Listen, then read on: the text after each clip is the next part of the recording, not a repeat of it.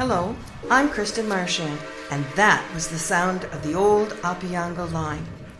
It was a passenger train that used to come into this very railway station from where we're broadcasting tonight. It first started arriving here way back in 1894, or 125 years ago this year. So, in honor of that first train, we are launching a little weekly podcast that we affectionately call, you guessed it, the Opeongo Line. It will be available almost every Sunday evening throughout the year, and it will be dedicated to nothing more than investigating, preserving, and promoting that very unique culture and heritage associated with those good people who already lived or settled in and around the township of Madawaska long before 1894, and who have continued to come here long afterwards. In fact, they're still coming here sometimes in trickles, sometimes in droves, but always welcome, and yet always curious about what strange things they find here. Barry's Bay is now part of the township of Madawaska Valley, set along the western edge of Renfrew County and nestled among the upper reaches of the Madawaska River that originates in the world famous Algonquin Park. But let me tell you, it's a very unusual place. It's been long considered the jeweled crown of eastern Ontario. Indeed, that crown includes three well known historic jewels the oldest Polish settlement in Canada, just a hen's race down the road in Wilno, the sunken remains of the Mayflower, one of Canada's most significant freshwater tragedies down near Combermere, and thirdly, this railway station in Barry's Bay, where we are tonight. It was built in 1894, but in 2019 remains the last such station of its kind, probably in all of Canada. It's certainly the last one standing of the original 30 or so such railway stations that were built by J.R. Booth in the 1890s when he launched his now defunct Ottawa, Arnprior, and Parry Sound Railway. But this township of Madawaska has always been more than the sum of its parts, and certainly more than any one man or woman, even if that person was one of the great 19th century industrialists of Canada.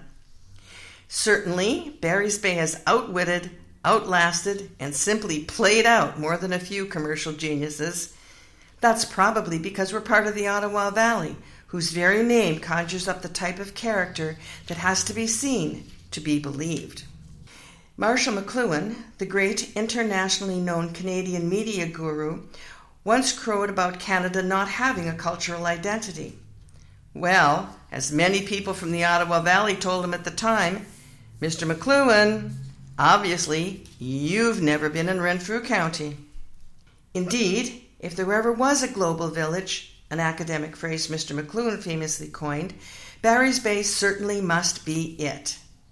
So, in celebration of our global village heritage that stretches back long before the coming of the first train in 1894 and will endure long after the world has forgotten about Marshall McLuhan, we are here tonight to tell you a little bit about our character, our history, and our cultural identity. Tonight, we'll start off our very own Opeongo Readers Theatre as they perform right here in this old station in downtown Barry's Bay. Let's join them as they are about to get underway. Good evening, I'm Heather Poliquin, and I'm here tonight with Lois Lasole, Daniel Paul, Roger Paul, and Karen Yakabuski. We're all members of the Opeongo Readers Theatre and are all very happy to welcome you aboard the Opeongo line from our new home, the old Barry's Bay Railway Station, in the heart of the Upper Madawaska Valley. All thanks to the station keepers, a local volunteer, group who are revitalizing this grand old building, originally constructed in 1894 and this year celebrating its 125th anniversary. It's the last of 30 such stations, all part of the once famous Ottawa, Arnprior, and Parry Sound Railroad that first connected Barry's Bay to the rest of the world back in the late 19th century. Tonight we are celebrating part of that history as those railroad builders first began arriving here in Barry's Bay in the summer of 1894, there was already a handful of people living in what passed for the village of Barry's Bay. Jim Drohan was here, operating his little Blueberry Hotel. If you can call three or four small cedar shanties yoked together under a common roof a hotel. The Ritz Carlton it was not. The Blueberry stood across from an old blacksmith shop that had gone belly up for lack of business, or perhaps the evils of drink. We're not quite certain which. Mm-hmm. And then there was Tom Murray's parents, Jim and Hannah Murray, who had moved in from Siberia about four miles out of town to a new farm just west of Drohan's Hotel. There were also people like Charlie Kitts, or as he was better known, Coal Oil Charlie, and there was his neighbor, Billy Martin, who opened up the first post office in Barry's Bay in 1878 atop Kitts Hill, or what we now call Minthas Hill. Billy had grown up in England working for the lords and ladies. Indeed, his sister, a chambermaid in a castle, ran off with the handsome son of the local lord. The pair eventually married, emigrated to Canada, and settled near Rockingham as Mr. and Mrs. John Watson back in the day. Of course, before the train tracks arrived in Barry's Bay, there was also Frank Stafford, who had set up the first dry goods store here.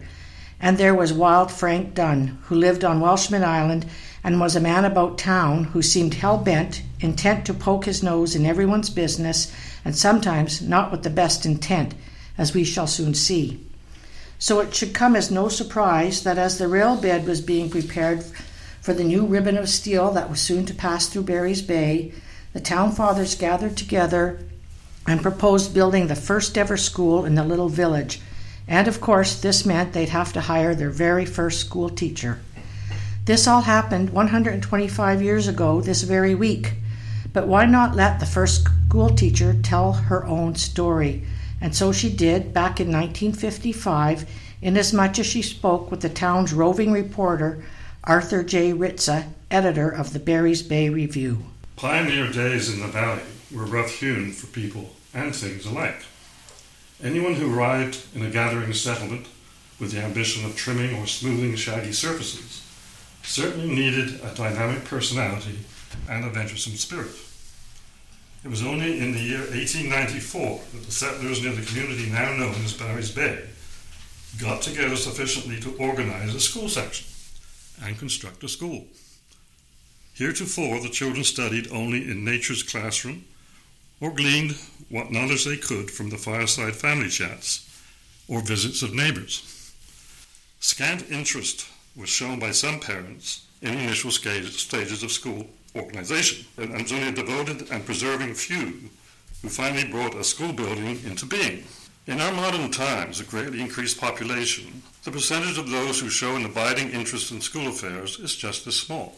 The appointments in the new school were indeed primitive a few benches, a blackboard, individual slates, and scratch away. The big question which intrigued the majority was who was to be the first teacher? Mr. William Billy Martin, the postmaster of the Barry's Bay Post Office, located on Kitts Hill, handled the clerical details for the board. A name was chosen from a list of graduates teachers in Renfrew County, and an application dispatched. That is how Nettie Irving came to the locality to teach in the first public school. The girl was just 20 years old, but as accomplished as she could be for those early days. She had studied in the Alice Township Grammar School under Richard Peaver and attended high school in Pembroke. Finishing there, she graduated from the Renfrew Model Training School with a teaching certificate. In the spring 1894, Miss Irving traveled by train from Pembroke to Cobden where she caught the stagecoach to Eganville and then Brudenell. Dan Smith was her driver. It poured rain all the way. The vehicle had no cover. The road was extremely rough, washed out in places, and uphill continually. Slowly, they wound their way late that night to the uplands of Brudenell. Drenched and weary, the young girl rested at a stopping place there until the Opeongo Road stage for the remainder of the journey arrived from Renfrew. Josh Billings operated the Brudenell to Bark Lake section of the Opeongo Road stagecoach line from his stopping place at Bark Lake. Another day of jolting and bounding from one rock to another until one's sides ached. Another day of silent, dripping, cold rain. Towards evening, Mr. Irving finally arrived and stepped down at the Barry's Bay post office on Kitts Hill, where she met Billy Martin and his family. The next day, which was Saturday, she was transported to the home of James Murray, father of Tom Murray, where she was to room and board. On Monday, May 14th, 1894, she opened the school. 61 years later, in 1955, after that memorable day in the history of education in Barry's Bay, the first teacher amply demonstrated to me her clarity of mind and prodigious memory at aged 82. She was prepared to give me all the names of all the pupils who came to her class on that day in May back in 1894. Not to tie her unduly, I settled for the following originals. Tom, Frank, and Charlie Murray, Michael, Tony, and John Prince, Frank, Mike, and Mary Coulis, Clara and Rose Kitts, the Ritzes, the Georges, the Bernakis, the Vankuskis, and many others. As she told off the names of her former pupils, a nostalgic tenderness crept into her voice, and her eyes became misty in the remembrance. She quickly assured me that her days in school were very, very busy days, but as happy as they could be. I took advantage of the dramatic moment to lift the veil of the years so as to catch a glimpse of the distant past that followed this, her first and last teaching assignment. I mentioned the fine old colonial house in which we sat on the shores of Trout Lake, and the restoration and embellishment which accentuated its original beauty. That house stands between Carson and Trout Lakes, an old landmark on the Opeongo Road, a road which exists today only in the memory of old timers. The gentle old lady smiled happily, and with a vivacious toss of her head announced to me, This is the house I came to as a bride just fifty nine years ago. Here I am today, and just as proud of it as I was then. I married Nicholas Conway on June 8, 1896, and we moved into this, our newly constructed house. Through the back window there, I can see the homestead of my father in law up the hill a little way. A few vignettes from life beside the old lumber trail came fleetingly into view. Never a regret, but always in tones that bespoke a life of simple dedication, in weal and woe. How the happily married couple raised a family of eight boys and two girls. The struggle for a livelihood when the timberline receded, the grim silence that obtained on the Opeongo line when the railroad road supplanted it in the forest fastness of the Madawaska. The old Opeongo Road is no more. The first school has also disappeared, and the first teacher has gone to join some of her former pupils and her helpmate in life in the land of the blessed. She did her part in the founding of education here in Barry's Bay and completed her task in the institution of a family the unit of society. Truer words were never spoken, or an arts case printed in the Barry's Bay Review. Local farm families, indeed, were the bedrock upon which this village was built. So, time now to take a closer look at one of those founding families, the one belonging to James and Hannah Murray. They had left Drum, County Monaghan, Ireland, and settled first in Seeley's Bay, then in Nepean. By 1858, they had moved up the old Opeongo colonization road to Brudenell and in 1864 moved again to Siberia, about four miles southwest of Barry's Bay. Finally, in 1889, they moved lock, stock, and barrel, not so much into Barry's Bay as into what would become Barry's Bay. Indeed, James Murray moved his family to a 50 acre farm just west of this station, about a mile out toward Cebulski's Lake. Listen now as one of James' sons, Tom, who was born in Siberia, recounts what farm life was like back in those pioneer days, only a few short years before his first school teacher arrived.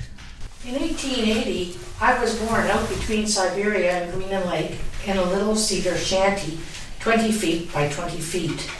There was one little window with four panes of glass in the south end of it.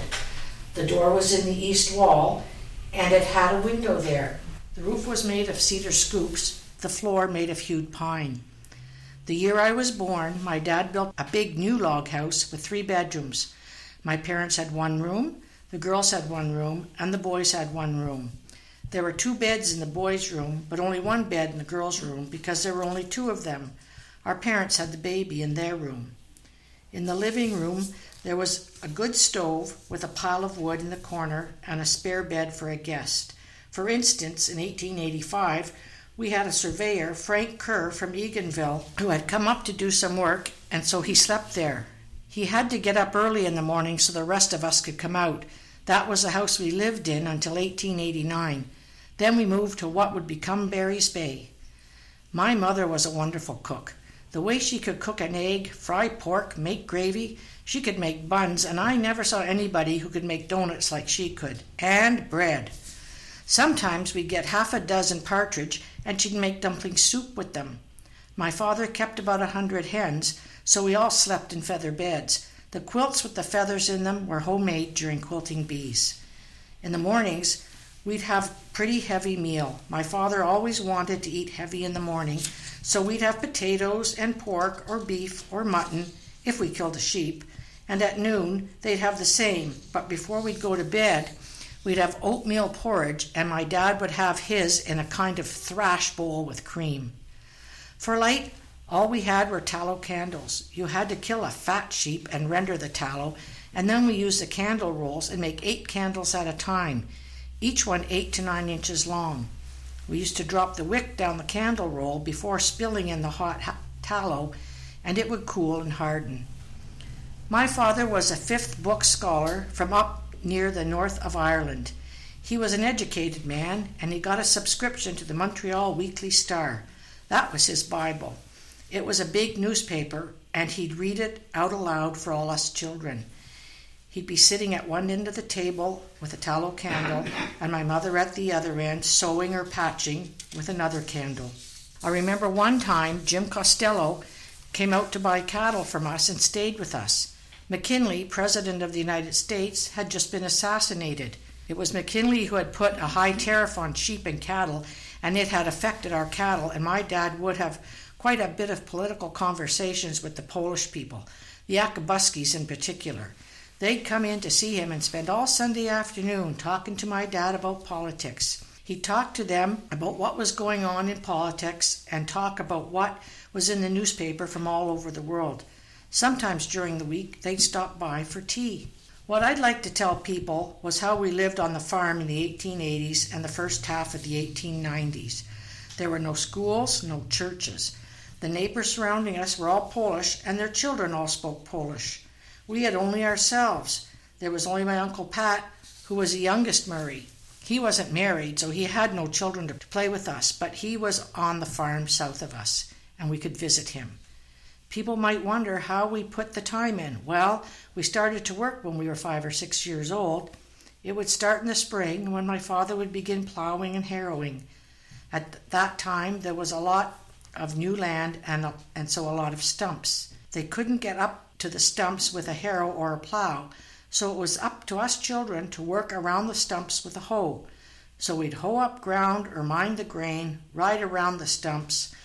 That was our work when they were putting in the crops. In June, they'd put in half an acre of potatoes, and it was our business to keep the potatoes clear of bugs. We'd grab hold of them, put them in a dish, and later scald them. My dad would have hired a man from time to time, and they'd chop down perhaps three or four acres of bush. We thought it was a great thing to see them cutting down the big trees. We wanted to see all the big trees falling. In July, the best month of all, we'd start mowing the hay, and my dad always had a hired man helping him, cutting the hay with a scythe. I think the whittling of a scythe is the greatest music I ever heard, and the smell of the new mown hay and all the bugs and the birds and the bumblebees and that had their nests down on the ground with the mice, while the wasps had their nest up in the trees. There were all kinds of blue jays and robins and different kinds of birds, and some kind of big inch long bees. I don't know what they were, but they made a big noise going through the air. So, amidst all the racket, we used to work, raking up the hay that had been cut and if the hay was heavy, we'd spread it out with a little fork so the sun could get at it, and that would last the whole month of July. And then we cut the grain with reaping hooks. When we were six or seven years old, we'd learned to use a reaping hook and cut our hands, but we'd keep at it, another job we'd do. Once they mowed the hay, the after grass would start, and they'd let the cows in there. But it was up to us children to keep them cows out of the other grain fields that were still growing. In the fall, we'd have to dig potatoes, then the thrashing would start and the flailing. We'd trash the peas and see the fanning mill and looking after the oats, sometimes wheat. My father used to do quite a lot of hunting in the autumn, and we'd get interested in the shooting of the deer and help bringing them home. He used to get the deer skins tanned by the Indians, and my mother would make deerskin mitts for us to wear in the winter. Sometimes she'd make 50 pair with just a needle and thread. She was a wonderful woman with a needle. When the snow came, my dad would make a trip to Eganville with his sleigh, and he'd buy about $150 worth of stuff. They'd make a list, and it would take him three days to make the trip there and back. One day to go down, one day to buy, and one day to come back. During the winter time, we had to draw the hay and oats to the lumber shanties. We'd load it in one day, and the next take it to the lumber camps. It was a long day, but everybody was interested in what the load weighed and what our neighbors' loads weighed. Another job we had in the winter was to clean out the cowsheds. As spring came, there was a glorious period when we were making maple syrup. We had two big coolers and a small cooler, and we made a big fire in the bush. The only other equipment we had at that time was a sap gauge. It was a sharp tool made by a blacksmith, and we used to lend it around to other people. You drive it into a maple tree, and it made two little notches above it, and then you put in a wooden tap and attach a wooden trough made from a piece of nice white basswood about 15 inches in diameter. You'd chop two feet off of it, right through the middle, and then with adze gouge it out, and the sap would fall into what we called a sap trough. Then we'd carry the sap pails from the sap trough to the cooler. There was one big maple, a grand tree that had so much sap running that we had to use a butter churn to collect it. It was a glorious period of the year making the maple syrup. We never made too much because we never sold any of it, just enough for our own use. Sometimes my mother would put it on the stove, she'd boil it down to sugar. The real education we got mostly came from our dad when he read from the newspapers. When I met Nellie Irving, the school teacher, that first time, I was nearly 14 years old, but I don't think I could read or write at that time. When I started school in May 1894, I began with the second book. Billy Kitts and George Martin had gone to the Barclay School the year before and were already in the second book, so I wanted to be in the same book as them. I had a terrible time for a while. I had to study hard and had to stay at it. I only went to school about two months that year. But when old Scott, the school inspector, had come around, he told the teacher to put Frank Murray and Tom Murray in the third book. And they left the others in the second book. And so Billy and George quit right there. They didn't come back after that. When I came back the next year, I was in senior third, but I studied quite a bit myself at home. I was doing fractions, long division, and short division. My father had told the teacher not to teach me history or geography. I got that at home. Just teach me reading and writing and arithmetic. So eventually I got the fourth book. There was always a lot of trouble at the schoolhouse, and Nellie Irving got into quite a lot of trouble herself. She was a great teacher, but she didn't know what was going on outside the schoolhouse. And the trouble outside was the fighting that was going on among the farm boys and among their parents. We didn't want to fight, but Mick Coolis, Frank Ritz, and the others, they were a lot bigger than me. And they were wanting to fight outside just for fun, apparently, and I didn't want to fight. So my brother Frank got into serious trouble, and Joe Prince and the parents got into it too.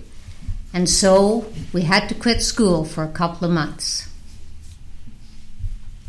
That fall, when the railroad station was being built in 1894, the station manager and some of the others, who were all Protestants, sent their children to our school, a public school.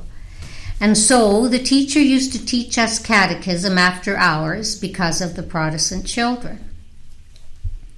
They made up only about 5 or 6 percent, but the Catholic children got along fine with them. So the Protestant children would stay after school and wait for us outside until catechism was over. They'd get to playing a game outside, and since they were from Kingston, it was often an orange game that included someone saying, Open the gates as high as the sky and let King William's men pass by. we didn't know the difference, so we often played that game with them. Miss McNamara taught me for the last two months I was there in the fall of 1896. She wasn't near as good as Nellie Irving. The Georges children were there, and their parents were from Eganville and were friends with Miss McNamara, and they got special privileges at school. The school was right on the other side of where the hospital is now, right there between those two little creeks. It was a log school with about 40 pupils and only one teacher sometimes. All the girls sat on one side, all the boys on the other. A funny thing, I was a big boy, and the teacher put me up near the front, behind Tommy Retza, who was ahead of Felix Vankowski. Tom was seven years old and I was 16. And when Tom hit Felix a crack, boxing his ears, Felix would turn around and hit Tom back. But when the teacher turned from the blackboard, she'd only see Tom holding his down his head, pretending to be crying. So she beat Felix for starting it all. Tom was full of mischief. His father died when Tom was only seven years old, but his father was 88 years old. You'd be surprised how well the Polish children got along at school. They only spoke Polish at home, but my dad told Nellie Irving to be patient with the Polish children because many of them had no English. So when they came to the school for the first time, some of them couldn't even say their names in English. So, Victoria Koulis became Maggie Koulis because somebody gave the teacher the wrong name. The same happened to Monica Prince, who got called Hannah. But it was remarkable how the Bleskys got on so well with English and so fast, both Felix and the girls. And Mick Prince, he was working so steady at his studies I had a heck of a time to keep ahead of him. The school board included Billy Martin, Frank Dunn, Charlie Kitts, and my father James, the secretary treasurer. Two Protestants and two Catholics. But trouble was started by Frank Dunn.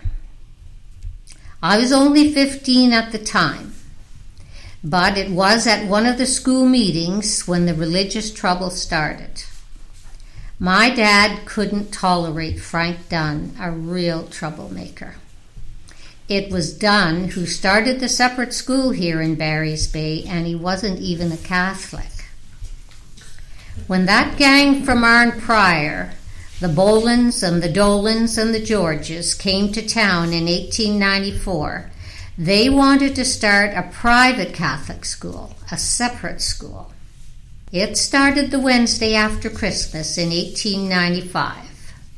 The four trustees made a signed agreement with Dunn, who then delayed the start of the regular public school meeting until 11 o'clock.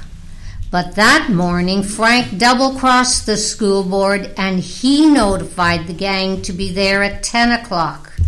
And they voted out the two Protestants trustees and fired the Catholic teacher. McDolan and his gang then said we'd have a separate school and we'd get a school grant. Frank Dunn just wanted to make trouble. He never even went to church. He was living on Masks Island. They had moved down from Bark Lake, where they had a farm just above Red Mick Conway's on the old Opeongo Road. Two of the Dunns are buried up there. Both died of diphtheria. Old Bill Dunn, Frank's father, was an Englishman with an English brogue. But he was a worker who bought the island from the Actons. When Bill died, Frank paid more attention to making mischief than looking after his farm, and so he lost the island. Josh Billings was there for a while, then Abe White, and then Paul Mask bought it. The island really was first owned by a Welsh nobleman. He and his wife used to go horseback riding all through the bush because they were taught how to ride in the old country. So Dunn had a big school meeting, and I paid my two dollars. I was only a young fellow, and some of the Protestants were there.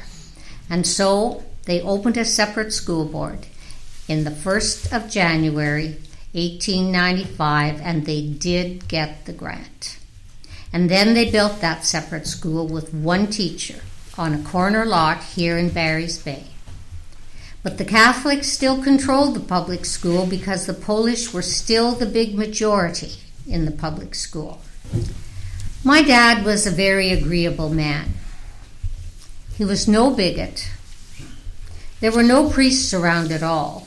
I saw my first priest when I was 10 years old.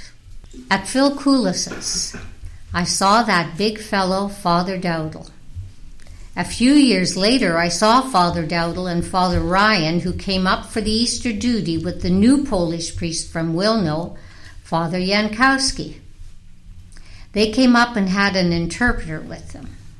Father Dempsey had come to Joe Prince's when I was three years old, and he said Mass at Joe Prince's in that old scooped house. But I didn't go. And Father McCormick had been up to Pat Murray's when I was only two years old. They said I was there, but I can't remember. They said Father McCormick was an awful hard man to cook for. They said he was an Irishman, and he died young, at 55 a big, good looking man. As far as church was concerned, we were well brought up. There was no quarreling at our house, never a bad word spoken. And even after we moved here in 1889 from Siberia to what would become the village of Barry's Bay, when Bill Kitts and them other fellows started their tough talk, we didn't understand it. One time, Barclay Kerwin and Bill O'Malley came looking to buy some oats from my father, and they started to sing a song. And so we went into the schoolhouse the next day singing the same song. Nellie Irving told our sister it had a bad meaning. We didn't understand such things at all. Of course, when it came to swearing, we knew Curson Pete Prince, who used to swear when he was talking to my dad. There wasn't much church. We never, hardly at all, went to Wilno when we lived on the old farm. But there were prayers. I remember my brother Charlie and I walked on Easter morning one time to Wilno down the railroad track about a mile an hour. But that was later on when we were older. The Polish church had been built in Siberia in 1896, and Father Jankowski, the Wilno priest, used to come up and say Mass there. Father Jankowski used to preach there for two hours till one o'clock in the afternoon. We used to go there on Sundays. But at home we were taught lots of prayers. My parents were strict in a way. You had to say your prayers. There was no darn swearing or tearing around. The first Catholic church in the village of Barry's Bay was built in 1897 and was looked after by Father French from Brudenell, a great big strong man, a famous football player. He was quite a fighting man. Once a fight started at a picnic in Brudenell among the Malones and the Getzes. Father French says, Let's go, we'll stop it. And he did, by gosh. Once they built the church here in 1897, about a year later, in 1898, we had a mission preacher, a big man from Glengarry, Father McPhail, came up here. I remember he got up and looked at us and said, Fear not, I bring you tidings of great joy. Then he got talking on the liquor question, and I was sitting right beside Red Mick Conway. And the priest was going on about the abuse of liquor and giving examples of young men who were abusing and abused by liquor. Red Mick kept giving me the elbow, saying, He's right, he's right. the priest then started talking about prostitution and told us all, Young man, don't let your guard down. And of course, Red Mick would poke me again, saying, He's right, he's right.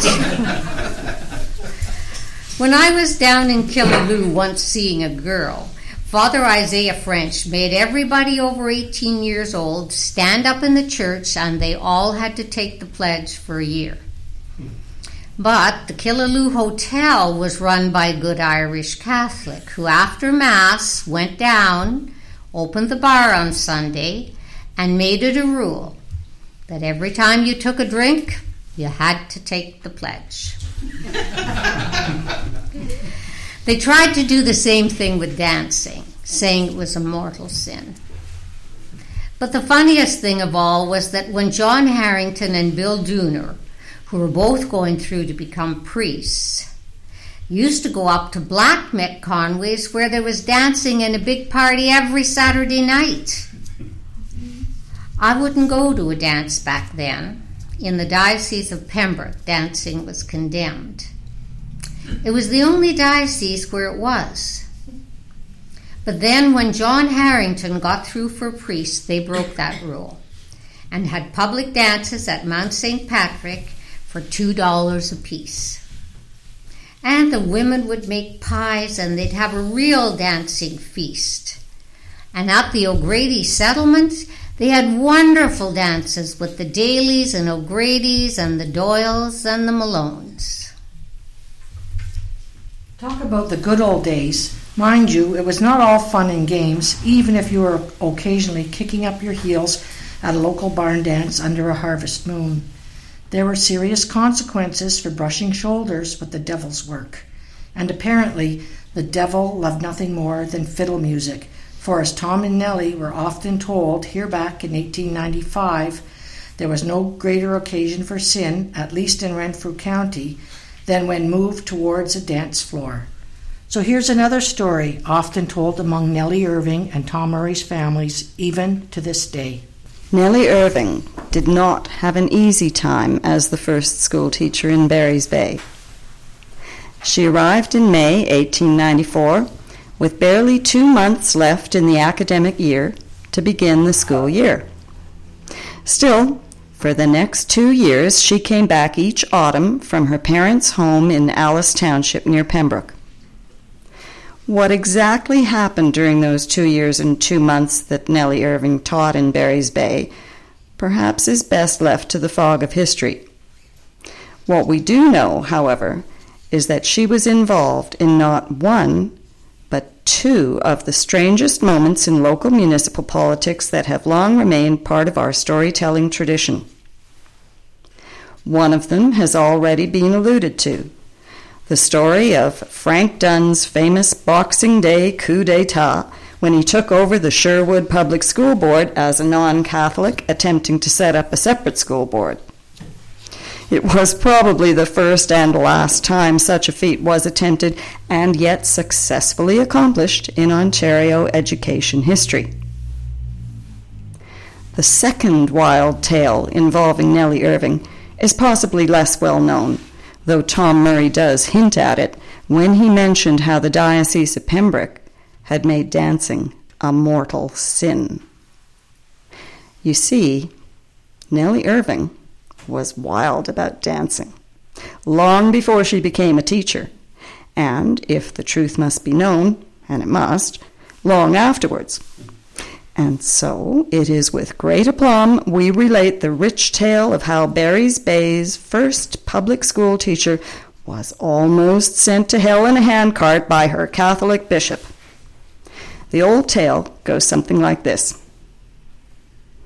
After Nellie had been teaching for some time, the Sherwood Public School Board, presumably after they had rid itself of Frank Dunn, got back to being themselves two agreeable Catholics and two agreeable Protestants. They actually got along quite well, or as they say around these parts, they got along like a house on fire, which to the uninitiated simply means they remained good friends and neighbors. In the middle, of course, was sweet little Nellie Irving, who was still boarding at the home of the Sherwood Public School Board's secretary treasurer, James Murray. But somewhere during Nellie Irving's two year plus career at Sherwood Public, the board decided they needed to raise a little more cash, possibly for their teacher's salary, possibly for some schoolhouse expansion, or, as one wag on the board suggested, possibly for a bull to increase the local herds. Whatever the reason, the school board decided to put on a bit of fun and frolic at the Sherwood Public Schoolhouse. Perhaps it was a box social. If it was June, perhaps a strawberry social. If September, perhaps a harvest dinner, complete with all manner of freshly baked blueberry pies, sweet relish preserves, wild game, roast beef, pork and beans, mutton, or even something more exotic, such as Hannah Murray's famous honey donuts. Whatever it was intended to be, it was definitely not to be a dance, if only because the teacher and two of the school board members were Catholic, and heavens to Betsy, they all knew the Bishop of Pembroke considered dancing a mortal sin. Then again, perhaps light musical entertainment was still possible given that one of the better fiddle players in the area at the time had been invited. He was a strapping young farmer in his mid twenties, otherwise known as Red Mick Conway's second oldest son, Nicholas, and he happened to be, as they put it in these parts, an eligible bachelor. So there was handsome young Nicholas, perhaps a bit shy, with his fiddle case tucked discreetly away at some distance back in his wagon and there was sweet little 20 something Miss Irving, the single young school teacher, flitting about, trying to keep all manner of board members happy, their wives happy, all the menfolk happy, if not her students themselves. One suspects that perhaps she also might have caught the occasional glance at that young restless fiddler, possibly whistling a tune to himself as he waited in the wings, while trying to avoid the sin of tapping out the beat with his right foot. Whatever the case, the school event went off without a hitch. That is, until someone started to speculate. To wit, if Nicholas and some of his musical friends might not strike up his merry dance band and perhaps favor us all with a little light musical entertainment. Nothing sinful, mind you, just a song or two, something for the ear, nothing really dance worthy. Someone else then wondered out loud if whether or not anyone present might consider such music perhaps sinful, and perchance inform the bishop's palace of the school board's seemingly good intention to pave its own road to hell. Much discussion ensued, while Nicholas and his fellow fruit juice jar drinkers got somewhat impatient, and soon struck up more than a few chords near a place inside the schoolhouse that might possibly be construed as a dance floor. As time passed, the late afternoon slowly and merrily turned into a cool, beautiful evening, and so too did any fear of ever being found out. Certainly, Frank Dunn was not present, nor would he have held much truck with dancing being much of a mortal sin and certainly nobody could spot anyone in the crowd who wasn't Irish, Polish, or an enthusiastic toe tapping Protestant. Besides, according to Frank Dunn, the latter were already going to hell, so what more could they possibly lose by tripping the light fantastic? So whatever happened, happened. Suffice it to say, a good time was had by all. and from all accounts, the necessary money was raised. The local cowherds soon multiplied as if magical loaves and fishes.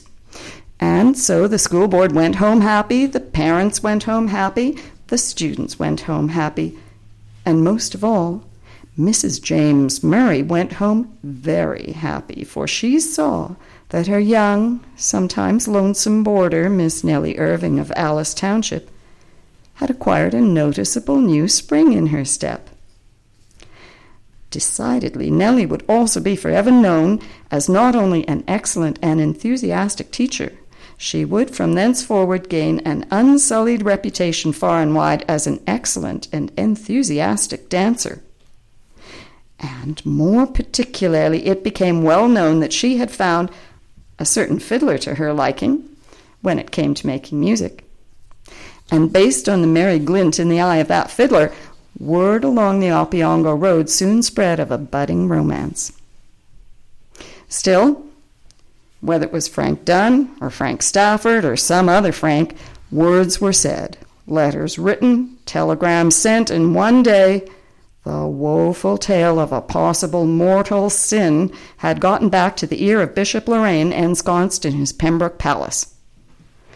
Whereupon, after dogmatic consideration, the good bishop sent for both Mr. James Murray, secretary treasurer of the Sherwood Public School, and his possibly wayward charge, one Miss Nellie Irving. Both were known to be good Catholics, and according to the great spiritual powers that be in Pembroke, both may now be in serious jeopardy of losing their immortal souls to the mortal sin of dancing. Duly summoned, the secretary treasurer and toe tapping teacher presented themselves in the bishop's palace in Pembroke. What exactly transpired during their meeting with Bishop Lorrain has never officially come to light, as it was never fully reported upon by the papal nuncio. What is known is that there was frank talk of excommunication. Sundry references to burning in the pits of hellfire, repeated mentions of that loathsome and immoral practice of dancing, and finally, an ominous order that if either party ever darkened the doorway of the bishop's palace again, they would find themselves on the short end of a very long and withering stare from the bishop himself. And that stare, if it did not kill their spirit, would certainly maim their earthly happiness for an eternity and a day. Apparently, no words were spoken on the long buggy ride back to Barry's Bay. Still, some time later, the fiddle player did marry the first teacher ever to come to Barry's Bay, and though we have no proof to the contrary, we are told by reliable sources within the extended Conway families that both Nellie and Nicholas lived happily ever after, if only because they were known on occasion to frequent Mount St. Patrick and the O'Grady settlement. Indeed, even as late as 1955, Art Ritza, roving reporter for the Barry's Bay Review, noticed that Nellie, even aged 82, still loved to look with wonder out her back window and up the hill towards what she told Mr. Ritza was her father in law's old homestead. But we all knew her gaze was solidly framed on the famed location of Black Mick Conway's Saturday night dance party. But no one in Barry's Bay, nor the entire Conway family, however, has ever admitted that the mortal sin of dancing occurred at the fundraising event. Far be it from us to cast aspersions on poor Nellie and Nick for wanting to kick up their heels occasionally, though it's well known that throughout much of the 20th century, Nick's brother, Black Mick, did indeed run quite the stopping place at the top of the hill just up from where Nellie Irving settled down to married life and began raising their ten children. Many a Saturday night, good time was had by all up at Black Mick's, four miles out of town, or exactly the official distance required to operate a non compete liquor license from Joan's Motel at the center of Barry's Bay. And apparently, in the old Conway family archive, There are still plenty of receipts to prove the purchase of hundreds of gallons of high wines or pure alcohol used to mix with fruit juice, lemonade, or iced tea. It was once a staple in these parts, among many of the old stopping places that were frequented by hundreds of shanty lumberjacks working near, nearby through the winters. Still, life for Nellie Irving down by the shores of Trout Lake was not nearly as wild as life up on top of the hill where Black Mick ran his Saturday night dances. In fact, in our last tale about our first school teacher, Nellie's dancing days are done. All she has left are her memories and the attention of a small boy, not quite four years old, one of her many grandsons. My memory of Tom Murray usually begins with driving him to church on a sunny Sunday morning. Back in those bright, breezy summer days in the 1970s, when he was in his early 90s, he would often mention some notable, such as Sir John A. Macdonald or Sir Wilfrid Laurier, and then tell me a story of how he had read about them in the newspapers when they were still alive, or how he had once seen them in person. I knew Tom was 11 years old when Sir John A. died, and nearly 40 years old when Sir Wilfrid Laurier passed away, so it was all very possible and curious to think of Tom Murray as living history, brushing shoulders with the great and famous, at least in Canadian politics. With Nellie Irving is the exact opposite. My memory of her usually centers on a dark, stormy night in the dead of winter.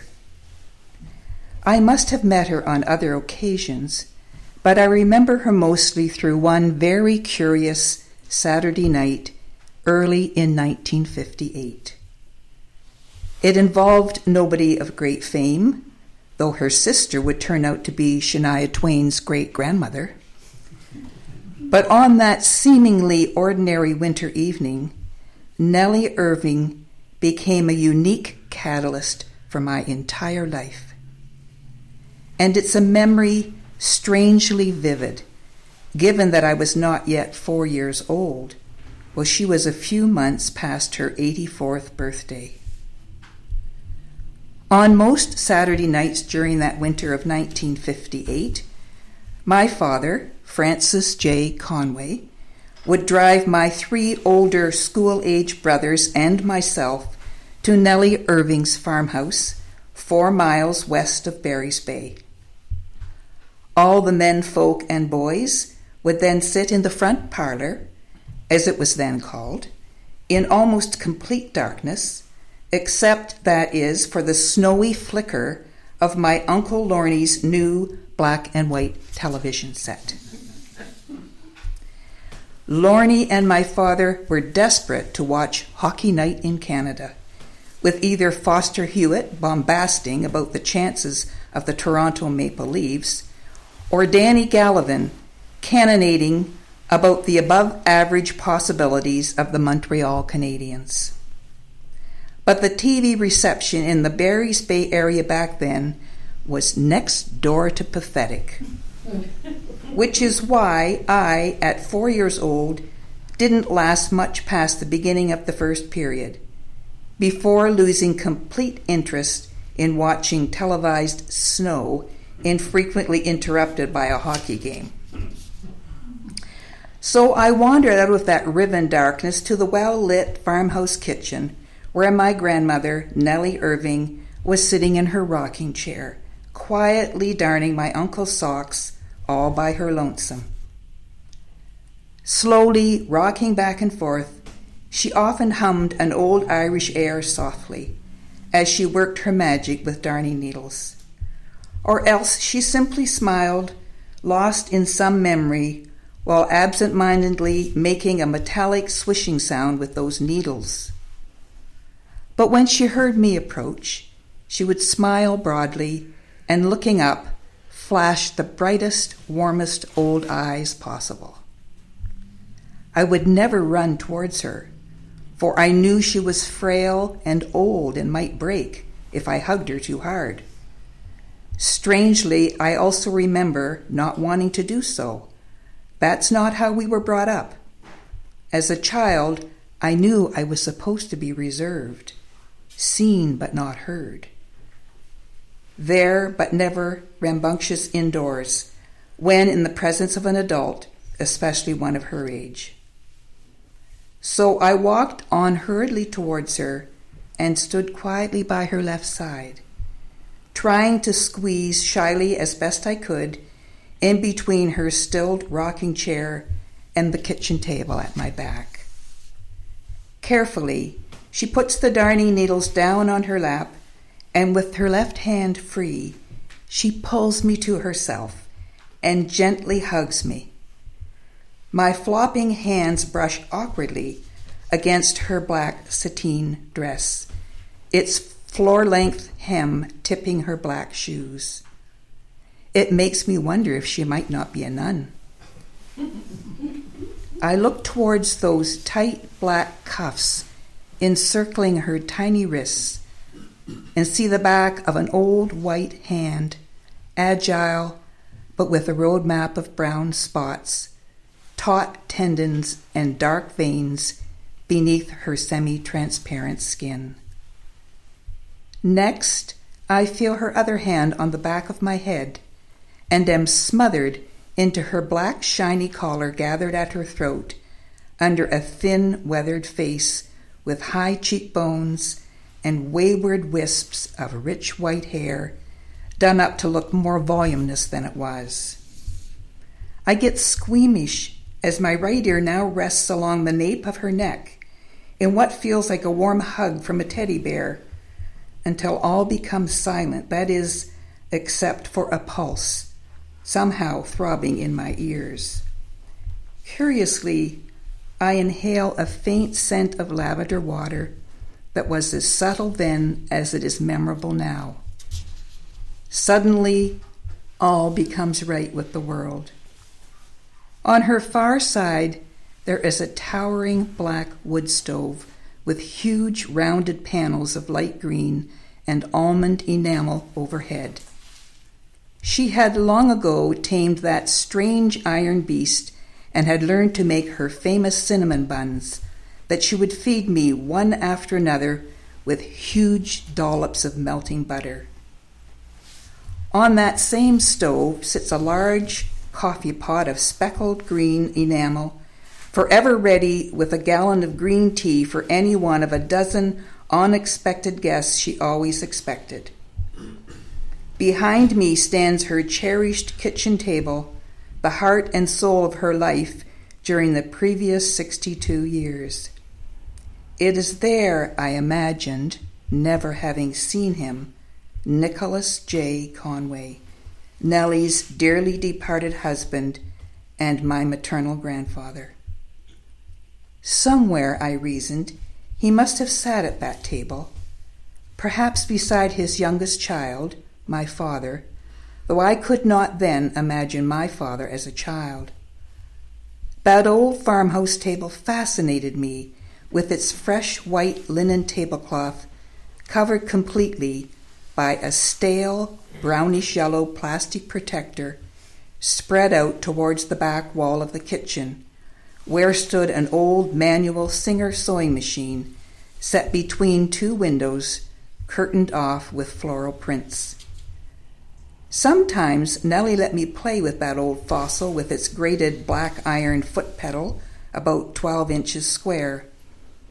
It was giddy how much fun I could get, using it not as a sewing machine, but just making that foot pedal flip flop back and forth with my tiny hands and scraped knees to power whatever in God's name was happening above.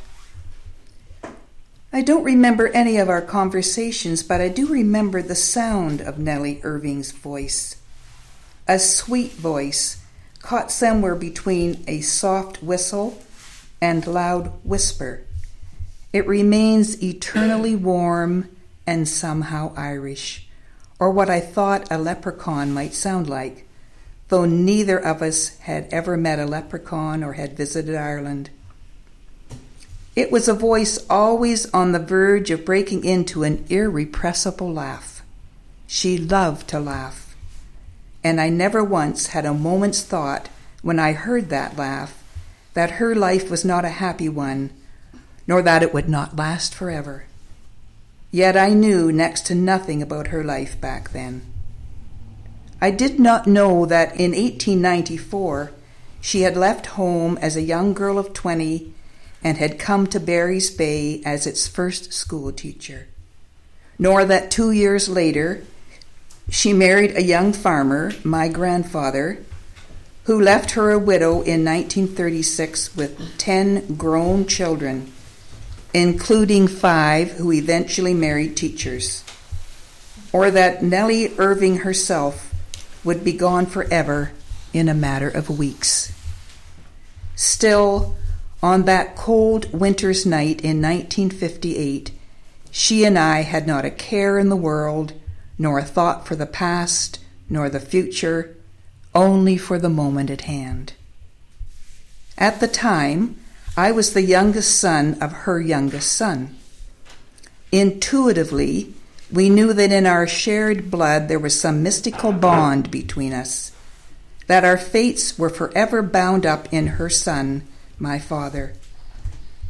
So she had a certain joy about my life that I had not yet discovered, and a desire for my future that I had no way of yet knowing. I could see it in her eyes. And yet I knew it was more than just a grandmother's natural kindness. There was an insatiable curiosity about her as if she was desperate to see what might happen if only she could live long enough to see, as I suspect, that I might one day grow up, as with all her grandchildren, and find that rare courage that she had to not only embrace the world for all that it could give back to us, but more so for all that we could give to it, and especially to all those whom she loved. She was not somebody who could sit still or stay quiet for long, and of course, neither could I. And so, even though she was 84 years old, on that night I thought of her as my equal, another child at heart who loved to be with other children, and who I knew could do what all children do so well live in the moment without a care.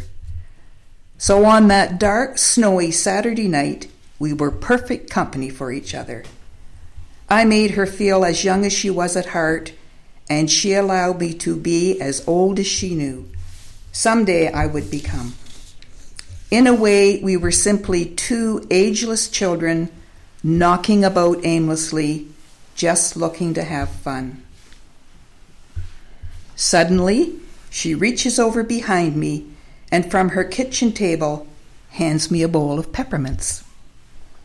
After devouring a few of them, we stand up, her more slowly than me, and she takes me by the hand to a gray galvanized pail set on a stand beside the front door. She had no running water in her farmhouse and only recently had my uncle installed electricity if only to watch whatever snow passed for hockey night in Canada. Near that front door, Nellie gets me to stand on a chair, and I glance out the window to the veranda, where I hear the wind wailing and lashing about. There is no moon, only shadows, skittishly flickering along the gray, snow drifted veranda, lit by a single new porch light. She scoops up a dipper full of cold water from the pail. One after another, we drink, face to face, then quickly inhale, deeply, madly, truly. Instantly, each of us feels the giddy effect of a cooling breath swabbing over our peppermint tongues. Just as quickly, we both go bug eyed and explode laughing like there is no tomorrow. I know now it was the sort of thing that only a great teacher would do, a wonderful teacher, forever showing a child how the real world sometimes works in very silly ways.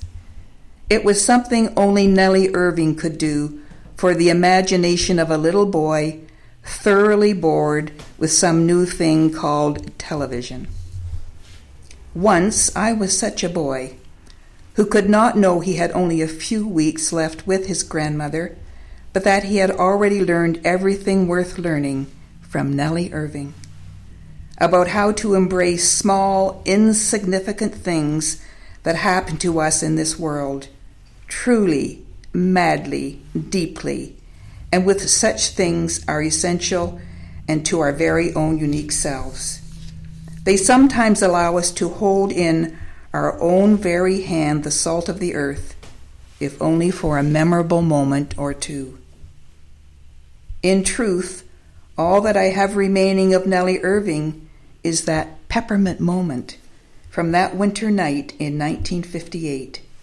Yet, when I think of her, I smile, not unlike how she once smiled to me knowing that it's an old Irish custom to cherish outstanding, courageous, fun loving elderly women, not by calling them by their married names, but by calling them instead by their maiden names. I honestly never knew Mrs. Nicholas J. Conway. I only knew Nellie Irving. And when I knew her, she was the same wonderful young teacher that Tom Murray knew that first time he famously met 20 year old Nellie in that first schoolhouse of Barry's Bay. And Tom knew a lot of famous people. Time now to let Nellie Irving go to her well deserved rest, and time too to let you go out into the cool night air and dream of a time long ago when Nellie and Nick waltzed up the old Opeongo Road, happily singing an old Irish air. Tonight's show was performed by Lois LaSalle, Daniel Paul, Roger Paul, Karen Yakubuski, and myself, Heather Poliquin. Special thanks to the families of Art Ritza and Nellie Irving's grandchildren, especially Sean Conway, who conducted the original 1973 interviews with Tom Murray that produced his memoir of his pioneer days and his days at the school with Nellie Irving. Tonight's show was produced by Barry Conway. A very special thank you to the station keepers for providing us with our new home. We hope to have many more nights here, preserving our culture, our heritage, and thanks to the good people such as yourselves who have come out to support the station keepers' efforts to revitalize this wonderful old railway station, the last of its kind. If you'd like to help out or show your appreciation for the station keepers, don't be shy when you pass Philip the donation jar on your way out the door. Good night and good luck.